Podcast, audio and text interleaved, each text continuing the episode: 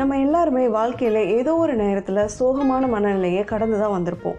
எல்லாராலையும் எல்லா நேரத்துலையும் சிரிச்சுக்கிட்டே எனர்ஜெட்டிக்காலாம் இருக்க முடியாது. It's a part of being human ஆனால் சில பேர் பார்த்தீங்கன்னா எப்போ பாரு அழுது வடிஞ்சிக்கிட்டே இருப்பாங்க.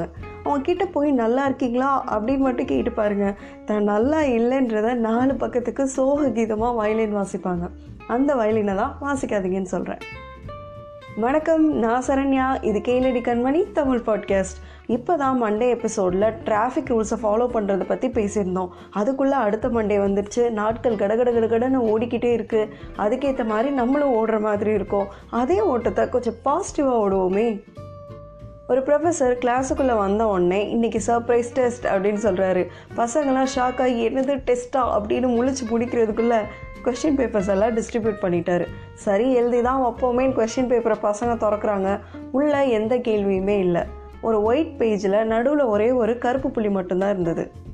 என்ன இது பேப்பரில் எந்த கொஷினுமே இல்லையே அப்படின்னு ஸ்டூடெண்ட்ஸ் எல்லாம் ப்ரொஃபஸரை நிமிந்து பார்க்குறாங்க.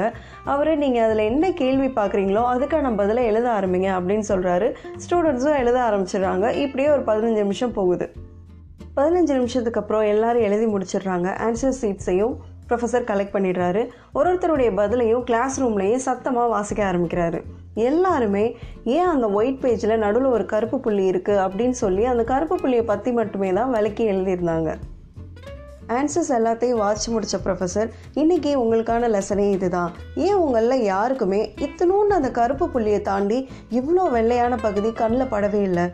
நம்ம லைஃப்பும் இதே மாதிரி தான் நம்ம லைஃப்பில் நம்மளை சுற்றி எவ்வளோ பாசிட்டிவான விஷயங்கள் பாசிட்டிவான நபர்கள் இருப்பாங்க.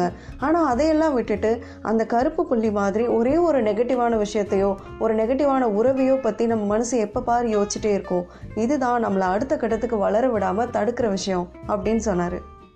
சில பேர் கூட நம்ம பேசும்போதே ஒரு பாசிட்டிவ் வைப்ஸை ஃபீல் பண்ண முடியும். ரொம்ப எனர்ஜெட்டிக்காக இருக்கும். நம்ம ஒரு அப்செட்டான மனநிலையில் அந்த மாதிரி ஒரு நபருக்கு தான் கால் பண்ணி பேசுவோம்.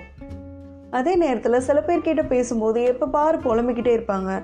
அவங்கக்கிட்ட பேசினாலே அவங்க வாழ்க்கையில் நடக்கிற பிரச்சனைகளை மட்டும்தான் சொல்லுவாங்க. இது நல்லா இல்லை அது சரியில்லை அப்படின்னு சொல்லிட்டு. அவங்கக்கிட்ட பேசுகிறப்போ அந்த நெகட்டிவ் வைப்ஸ் நமக்குள்ளேயே ட்ரான்ஸ்ஃபர் ஆக ஆரம்பிச்சிடும் இந்த மாதிரி வயலின் வாசிக்கிற ஆளுங்களை நம்ம நாளடைவில் அவாய்ட் பண்ண ஆரம்பிச்சிருவோம். இதில் நீங்கள் யாராக இருக்க போகிறீங்க எனர்ஜியை பாசிட்டிவிட்டியை ஸ்ப்ரெட் பண்ணுற ஒருத்தராக இருக்க போகிறீங்களா இல்லை வயலின் வாசித்து எல்லாரையும் ஓட ஓடுற ஒருத்தராக இருக்க போகிறீங்களான்னு நீங்களே முடிவு பண்ணுங்கள் பி பாசிட்டிவ் ஸ்ப்ரெட் பாசிட்டிவ் தினமும் காலையில் தான் கேலண்டர் கிழிக்கிறோம். ஆனால் திடீர்னு ஒரு நாள் கண்ணில் படுற அதில் இருக்க ஒரு நல்ல வாசகம் அன்னைக்கு நாளுக்கான ஒரு நம்பிக்கையை கொடுக்குறதா இருக்கும். பக்கத்து வீட்டில் இருந்து தினமும் தான் சுப்பிரபாதம் கேட்குது ஆனால் திடீர்னு ஒரு நாள் அதை கேட்கும்போது ஒரு நல்ல மனநிலையை உணர்வோம். அதே மாதிரி நம்ம கேளடி கண்மணி எபிசோட்ஸை கேட்குற உங்களில் யாரோ ஒருத்தர் அந்த பாசிட்டிவிட்டியை ஃபீல் பண்ணிங்கன்னா அதுதான் என்னுடைய வெற்றியாக நான் நினைக்கிறேன். ஹாவ் அ குட் டே நன்றி. எல்லாரையும் நாளைக்கு சந்திக்கிறேன். பெண்ணாய் பிறந்ததில் பெருமிதம் கொள்வோம்.